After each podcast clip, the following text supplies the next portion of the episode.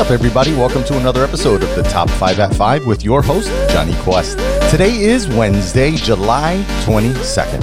Here's what you missed while you were busy dodging bullets up in Chirac.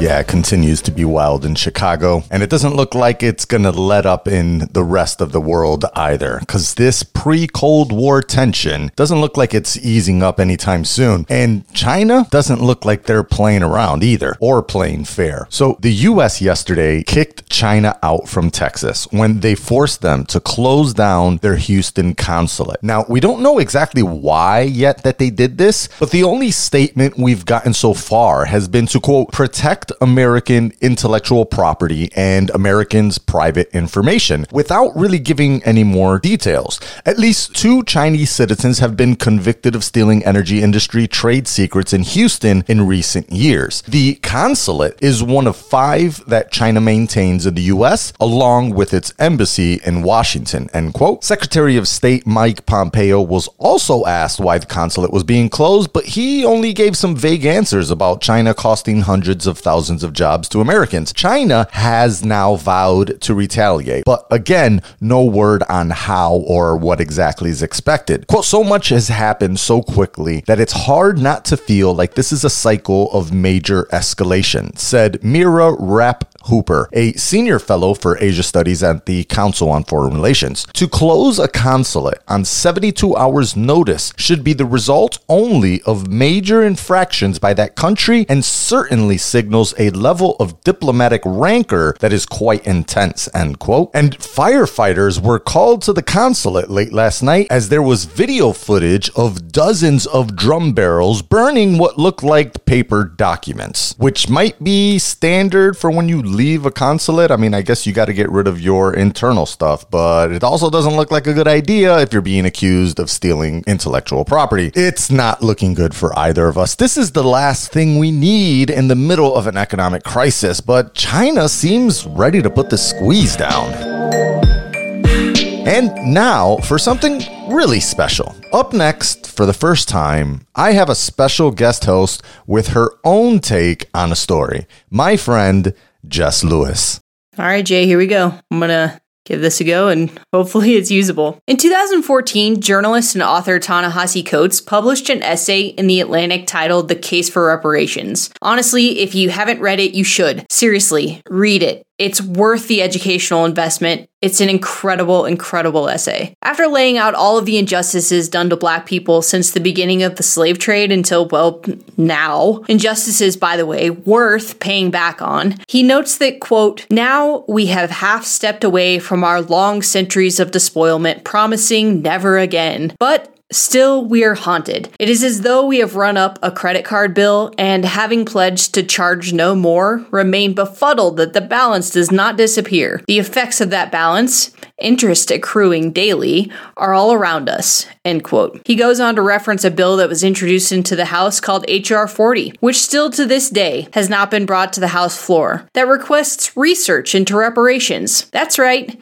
introduced almost a decade ago, asking not for cash payments, not for investment into historically marginalized black communities, asking for simply an investigation into the feasibility of whether reparations would be worth it. Small potatoes. Yet, our Congress won't even hear it on the floor. Lovely. However, in the presence of now commonplace stagnation at the federal level, several small towns across the U.S. have begun the process of reparations for their black citizens at the local level. So, on July 14th, the city of Asheville, Georgia's City Council unanimously voted on a resolution for reparations for the black citizens of Asheville. Councilman Keith Young said, quote, hundreds of years of black blood spilled that basically fills the cup we drink from today. He goes on to say that it is simply not enough to remove statues. Black people in this country are dealing with issues that are systematic in nature, end quote. Asheville's reparations will not result in direct payments to black citizens, but rather focused investment in areas of distinct disparities along racial lines, such as affordable housing and education. Asheville joins a tiny minority of communities looking into reparations, including Evanston, Illinois, which passed similar measures in 2019. Following Asheville on July 16th, the mayor of Providence, Rhode Island, George Alorza, signed an executive executive order creating the, quote, truth-telling, reconciliation, and municipal reparations process, end quote. The actions taken in Asheville and Rhode Island come on the heels of the death of the Minnesota man George Floyd and the ensuing unrest that his murder has caused across the country. Here's looking at you, Portland. And honestly, in reflecting on the life of Congressman John Lewis, I want to hope,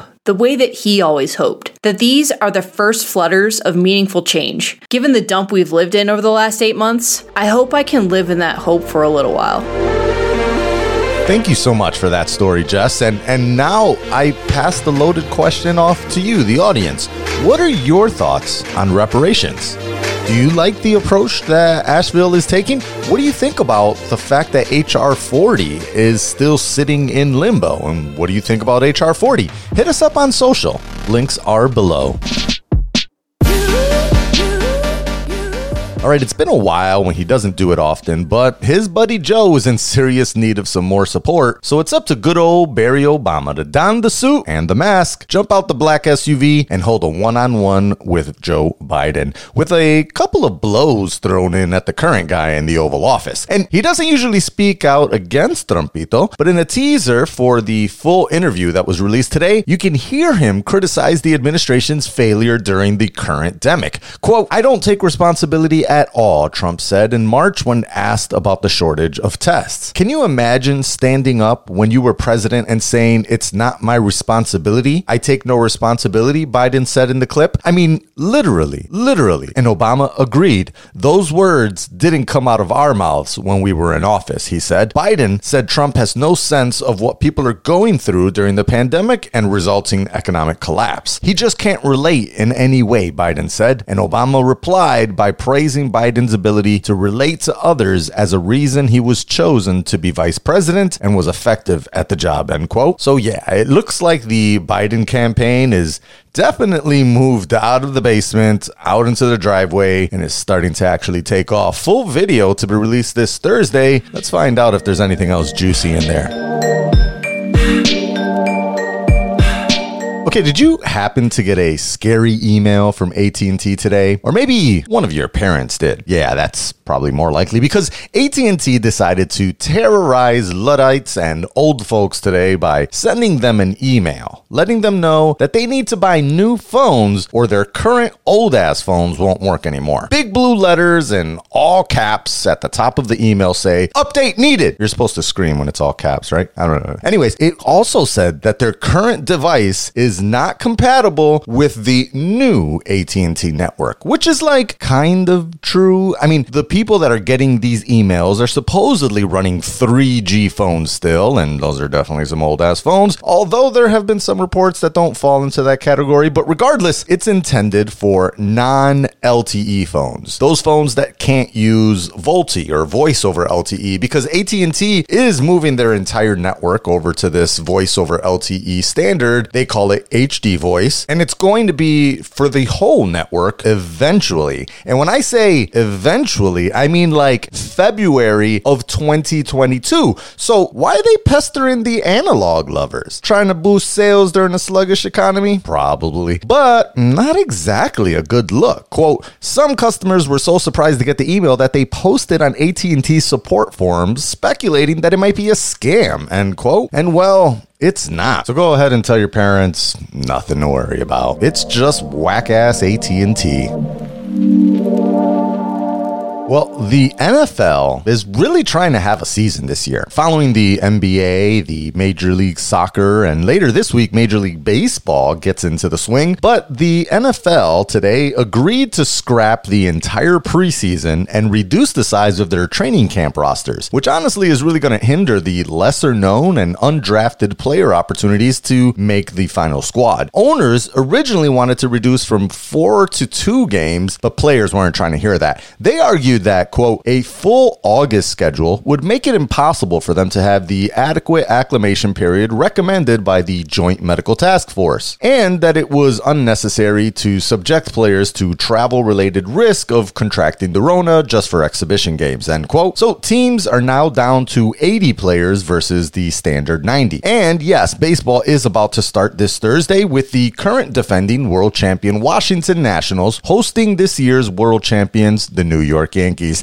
Well, I mean, in my personal opinion. The other favorite, LA's Los Doyers, are taking on San Francisco for the night match, and they better be a favorite after that crazy Mookie Betts deal. But it's definitely looking like summer. Let's play ball! Well, my beautiful people, those are my top 5 news stories of the day. And just a really quick bite of news for those 3 of you that are still around listening to this. It looks like they announced that Walmart for the first time this year is going to be closed on Thanksgiving. Wow. Only took hundreds of thousands of people contracting a virus and multiple people dying for Walmart to finally let their employees have a day of thanks. They also said that they were going to be giving their full-time employees a $300 bonus and part-time employees a $150 bonus. So that's nice, I guess. But that's all I really have today. Look out for next show tomorrow. Let me know what you thought about Jess's story, too, and whether you like the idea of having guest host on here. Appreciate you all. As always, remember to stay focused, stay proud, and stay dedicated. Dodge the rest. Catch up with me. I got you with the news.